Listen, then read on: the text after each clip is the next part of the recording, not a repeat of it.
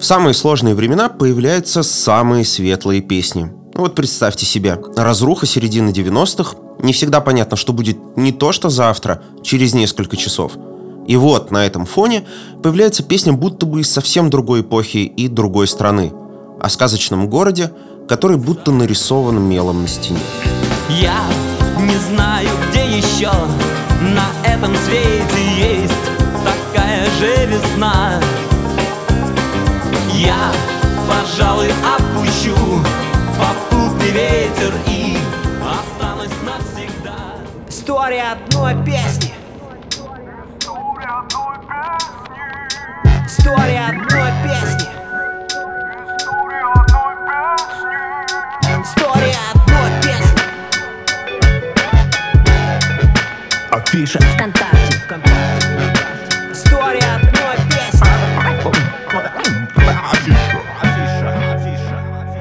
Привет, это подкаст «История одной песни». С вами Николай Овчинников, музыкальный редактор «Афиши Дейли». Каждую неделю мы рассказываем вам о главных песнях прошлого и настоящего и говорим с их создателями и создательницами. В этом выпуске говорим о песне «Этот город» группы «Браво», солнечном гимне середины 90-х. А другой музыкальный редактор «Афиши Дейли» Владимир Завьялов специально для нас поговорил с лидером «Браво» Евгением Хавтаном о том, как эта песня записывалась и какие обстоятельства этому предшествовали. Этот подкаст мы делаем вместе с ВКонтакте. Музыка всегда была важной частью социальной сети, которой на днях исполнилось 14 лет, и развивалась вместе с ней. Сейчас это миллионы песен популярных исполнителей и фрешменов.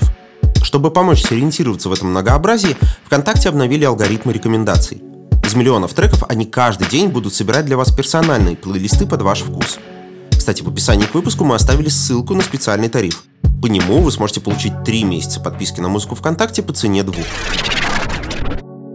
Печальной была не только реальность вокруг группы «Браво», но и в самой группе. Вскоре после суперуспешного альбома «Дорога облака», вышедшего в 1994 году, «Браво» покинул Валерий Сюткин. В очередной раз Евгению Хавтану, который всегда был мозговым центром «Браво», и его коллегам пришлось искать нового вокалиста.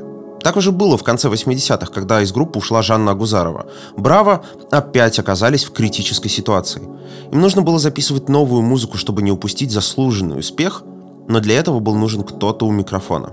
Концертов у нас не было, потому что мы канули в безызвестность после ухода Валеры. Это был такой вот очередной такой период в истории группы, когда мы оказались вот на распутье, что нам делать дальше.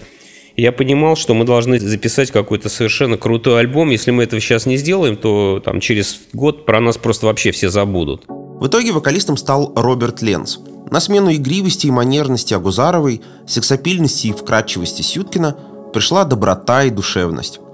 Правда, был один нюанс. Ленц до этого не пел по-русски, и понадобилось время, чтобы он и «Браво» окончательно сработались. Для Роберта была большая проблема начать петь на русском языке, потому что в группе Message он пел на английском языке, и это другое совершенно произношение, другая манера. В общем, это было непросто. Это был такой момент какой-то переломный, когда у нас начало получаться, потому что месяца 2-3 мы стояли на месте, и мне однажды начало казаться, что у нас вообще, наверное, ничего не получится. Это такой вот был нервный момент. А потом, потом Роберт запел, и это было хорошо. Ну, то есть он понял, что нужно. А публика быстро приняла Роберта как нового вокалиста? Нет, конечно. Конечно, нет. Потому что всегда, когда происходит смена солиста, все привыкают, все привыкли к Валерии. И Роберту было очень тяжело. Я ему очень сильно благодарен за то, что он вынес этот момент, что его сравнивали, а он был другой совсем. Другая энергетика, другой голос. Это был тяжелый момент, но нас все сравнивали до того момента, пока мы не начали ездить на концерты и снова собирать залы, тогда все это утихло, и все вот как-то встало на свои места. Это был набор утвердительных эскапистских гимнов, простодушных песен о лучших городах на свете, о вольном ветре, о далеких планетах и бесконечных путешествиях. Эта пластинка была одной большой антитезой всему, что происходило за пределами студии SNC в парке Горького, где записывался альбом. И, наверное, за счет такого контрапункта пластинка «На перекрестках весны», вышедшая в 1996 году, и стала ключевой в дискографии «Браво».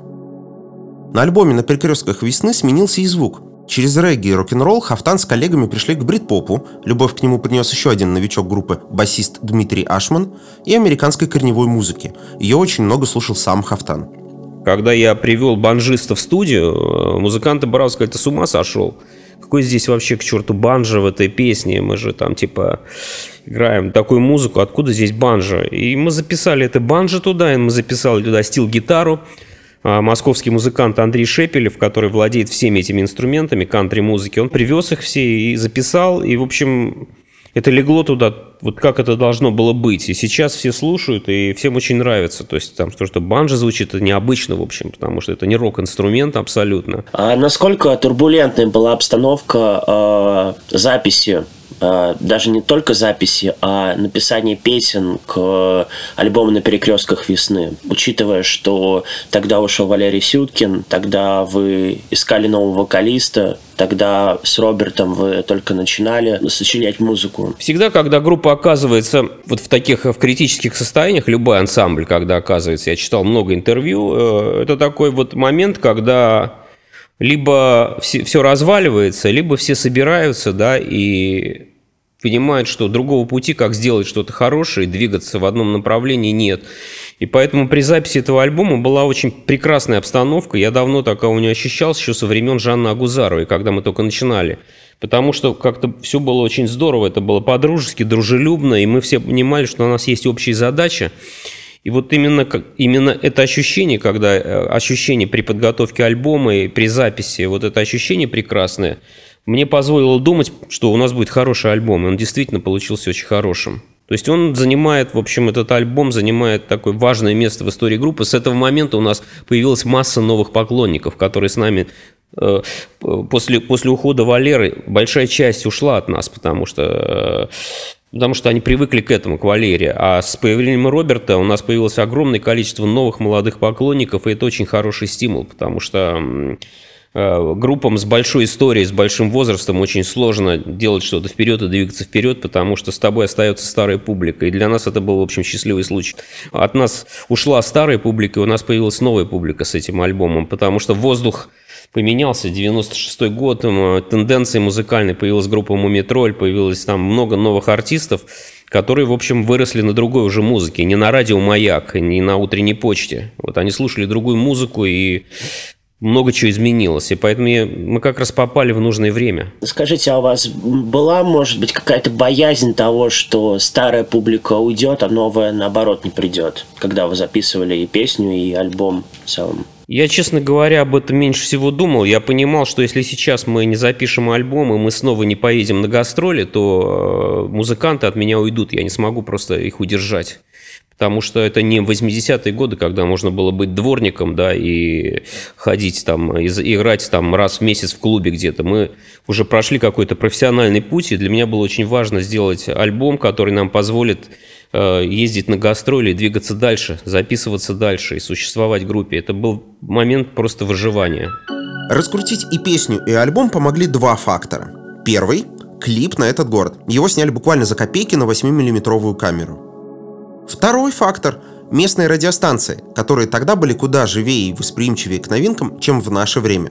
Хотя, если задуматься, кому в наше время нужны радиостанции? Надо понимать, что это за время было. Это время такого радиобеспредела было, потому что не было радиостанций, то есть не было слова «формат». Слово «формат» только начали...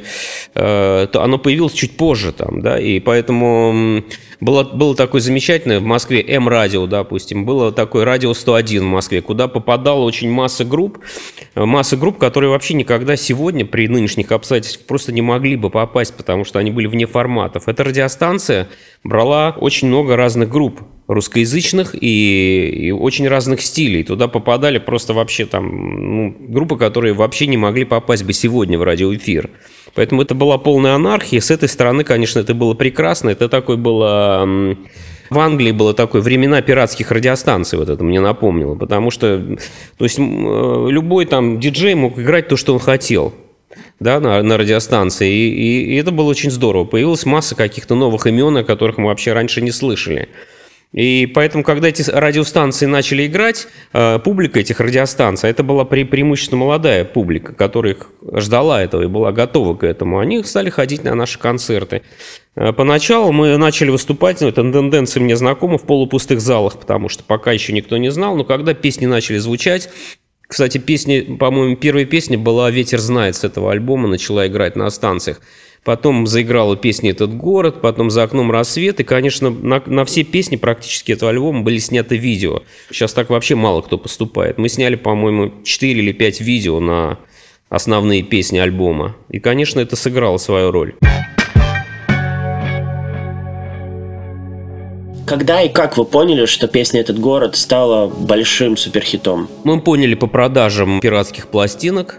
То есть компании, как они делали? Они печатали там легальный тираж 30 тысяч, который они показывали артистам, а 100 тысяч они печатали налево, раздавали лицензии там, вот. Поэтому мы поняли, что те суммы продаж, да, за которые перед нами отчитывались, они были достаточно большие. И мы увидели, что действительно продажи есть. То есть мы могли судить только по продажам, что этот альбом успешен, потому что концертов у нас еще было мало, они только начали у нас появляться. Только после этого начали ездить туры, спустя записи альбома через несколько месяцев, наверное. И, конечно, в группу пришел новый директор, которого я вытащил. Он жил в Израиле.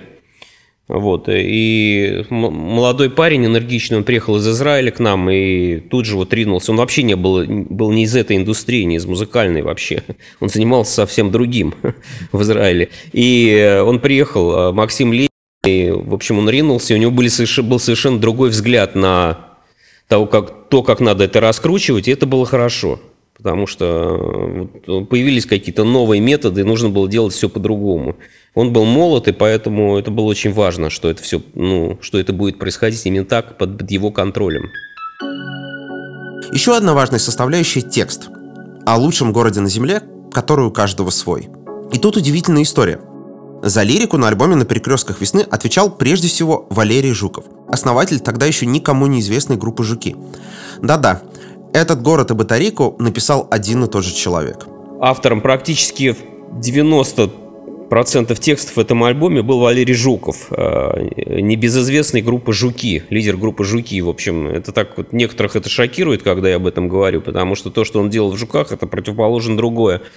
Но в случае с альбомом «На перекрестках весны» Валера просто сидел на всех наших репетициях в маленькой каморке в районе текстильщиков в Москве и записывал все, и мы с ним обсуждали эти тексты, и, в общем, это была такая настоящая плотная работа. Хотел спросить, как произошло ваше знакомство и наладилось сотрудничество с ним? Это был приятель нашего ударника Павла Кузина. Он сказал, что вот у меня есть там парень, у него есть группа своя, я даже не знал, что это за группа, как она называется, и давайте попробуем, вот он сказал, Валера Жуков сказал, давайте попробуем, и он приходил на все наши репетиции, как я говорил ранее. Много раз слышал такое расхожее мнение, что этот город – это такой неофициальный народный гимн Москвы. Вы вообще согласны с этим утверждением или нет? Нет, конечно, нет. Я думаю, что независимо от того, в каком ты городе родился, там, маленьком или большом, или вообще это какое-то село или какая-то деревня, в любом случае твое сердце остается там, куда бы ты ни уехал. Да, допустим, там много молодых людей стремятся в Москву, Санкт-Петербург, да, но все равно в их сердце остается и город. Это песня вот про это, скорее всего, это не про Москву уже. Хотя, как москвич, конечно, эта песня, для меня это песня про Москву. А для того, кто родился в каком-то другом городе, это песня про его город. Как вообще эта песня чувствуется в 2020 году? Она чувствуется лучше сегодня даже, чем тогда, когда она была написана. Почему я об этом говорю? Потому что, и когда я вижу стриминги, это песня номер один по стримингу на всех платформах. По крайней мере, когда я вижу какие-то там отчеты, я вижу, что эта песня занимает первое место, и мне от этого очень радостно, потому что мы много чего записали, да, а эта песня вот стоит номер один. То есть это такой, для нас это «Отель Калифорния». Вы сказали о том, что «На перекрестках весны» вообще ваш самый любимый альбом группы «Браво». Почему? Почему именно он? Потому что он был записан в переломный момент, потому что он очень гармоничен, там все песни прям одна к одной, да, и в нем есть настроение, в нем есть вера, надежда и любовь, то, что должно быть в музыке, в моем представлении. Впрочем, как настоящий меломан, Хавтан не чужд и более злободневной музыки. В его плеере равным образом могут оказаться и Джеймс Блейк, и Майлз Кейн, и Оксимирон, и Нойз МС. Хотя я, конечно, не небольшой специалист, мне очень нравится Джеймс Блейк, Я думаю, что это гений такой непризнанной электронной музыки, потому что... Почему он мне интересен? Потому что я не понимаю, как он это делает. Его музыка, она, в общем, какая-то вот очень отражает современное время. Это очень красиво звучит все. Вот все альбомы, которые у него выходят, я все это у меня есть. И мне он очень нравится. Мне нравится все, что делает лейбл Дэна Ауэрбаха из группы Black Keys. Он живет в Нэшвилле и откапывает каких-то старых блюзовых музыкантов, делает какие-то коллаборации. Звучит это невероятно здорово. Мне нравится Майлз Кейн. Из такого относительно, он уже не очень, наверное, считается тоже, наверное, ретро. Но Майлз Кейн мне нравится, я с ним знаком, я ходил на его концерты, мы познакомились, долго болтали про гитары. Вот, что еще? Ну и все, остальное, собственно говоря, я слушаю в Spotify какие-то подборки инди-музыки, которые выходят периодически там. Альбомы я уже давно не слушаю, новые релизы, потому что... Те, кто со мной был, там оно остается со мной. То есть я имею в виду какие-то классические там, группы там, из 60-х, 70-х, 80-х, 90-х. Я их практически иногда возвращаюсь, переслушаю с большим удовольствием. Но новые тоже появляются, здорово, но они вряд ли останутся в моей коллекции. Так же, как там Битлз там, или Blur, допустим. Скорее всего, нет. Какое, на ваш взгляд, состояние гитарной музыки в 2020 году? Я думаю, что великолепное. Выходит куча релизов, куча молодых ребят, играет на электрогитарах. Сейчас идет большой ренессанс там блюза, блюз-рока, рокобили музыки. Очень много групп, мы их не знаем, потому что в каждый день выходит там, не знаю, по сотне релизов такой инди-музыки. Но это хорошая очень как бы тенденция, она есть, эта музыка. Она перестала быть такой важной, как она была там еще, там, может быть, в конце 80-х годов, в начале 90-х годов, да.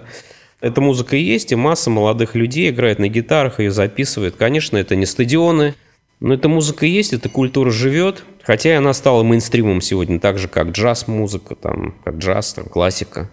А почему рок уходит со стадионов? Уходит это потому, что это не язык нового поколения. Язык нового поколения — скорость, интернет, компьютерные игры, музыка выходного дня, там, оттянуться в пятницу, субботу... В воскресенье отоспаться и в понедельник пойти на работу. Ну, то есть лозунги, которые декламировала рок-музыка, они, в общем, звучат смешно и старомодно сегодня. Там, да? И доступность ее, конечно. Чтобы записать хорошую там, рок-пластинку, надо научиться играть на гитаре, надо знать, про что эта музыка вообще, откуда идут ее корни, надо что-то знать. Чтобы записать там хип-хоп-альбом, нужно просто купить там микрофон, там, не знаю, за $50, там, скачать GarageBand, и, в общем, уметь что-то там читать, да, начитать. И все это просто, это рисуется мышью, поэтому эта музыка не стреляет в сердце. Она предназначена для других целей. Я даже это музыкой не называю.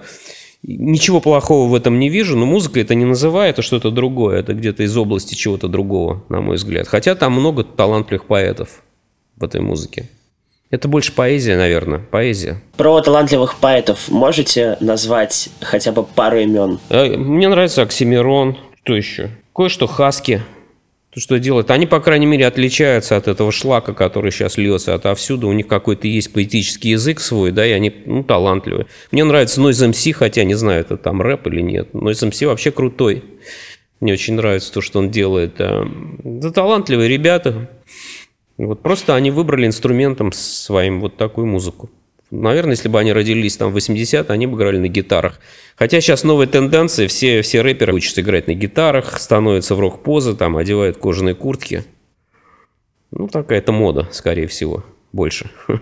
Ну, вообще, мне кажется, это очень показательно, что все рэперы хотят стать... Ну, не все, но многие рэперы хотят стать рок-звездами. Да, то есть даже две популярные песни в Билборде называются «Рокстар» позапрошлого года и прошлого года. Но ни один рок-музыкант не хочет стать рэп-звездой. Сейчас это так все перемешано, все вот стало как бы американские, многие коллаборации делают, многие музыканты с рэперами. Ну, в общем, это такой звук сегодняшнего времени, это так. Это надо принимать, как это и есть. Хотя, допустим, вот интересно, 80-е годы, допустим, там еще в 90-е, когда мы начинали, я думаю, что так же было и на Западе, что, допустим, то есть если ты там играешь рок, или как ты себя называешь, рок-музыкантом, было западло делать какие-то коллаборации с поп-артистами, да. Сегодня все средства для достижения этих миллионов пресловутых в Ютьюбе хороши. Помнил историю с почившим на днях Эдди Ванхаленом, который записал к песне Майкла Джексона и потом просил себя не указывать в титрах, и потом многократно об этом жалел. Вот как раз я про это и говорю. Эти люди, просто чем отличаются, вот, допустим, там, мои любимые артисты, они, ну, там их много, там, можно перечислять, там, Леонард Коэн, Морриси, там, Дэвид Боуи, да, Чак Берри. Они создали эту историю, они создали эту культуру, и у них были свои принципы, и когда эти люди уходит вот эта культура, когда они исчезают. У них были принципы, они придумали, что такое вообще эта музыка. Они делали это не специально, как сейчас, когда идет промо-компания какого-то артиста, они там что-то устраивают, зовут кучу камер. Вот это поколение прошлых артистов, они это делали не на камеру, они это делали от души. Этот город оказался, что называется, важнейшей песней. Она помогла группе «Браво» переизобрести себя и выйти из творческого кризиса. И она же стала воплощением оптимизма и полета души во время, когда ни первое, ни второе не приветствовались. Так вот, этот город на подобную роль подходит идеально. Это был подкаст «История одной песни». Слушайте нас во ВКонтакте и на других платформах, ставьте лайки, пишите письма на почту podcast@afisha.ru. Над выпуском работали ведущий Николай Овчинников, журналист Владимир Завьялов, продюсер Александр Леско и звукорежиссер Андрей Гранкин. Партнером выпуска стала социальная сеть ВКонтакте. Там вы можете послушать не только этот город, но и другие песни группы «Браво». А чтобы не пропустить новые релизы коллектива, подписывайтесь на официальную страницу «Браво» по ссылке в описании эпизода. История одной песни. История одной песни.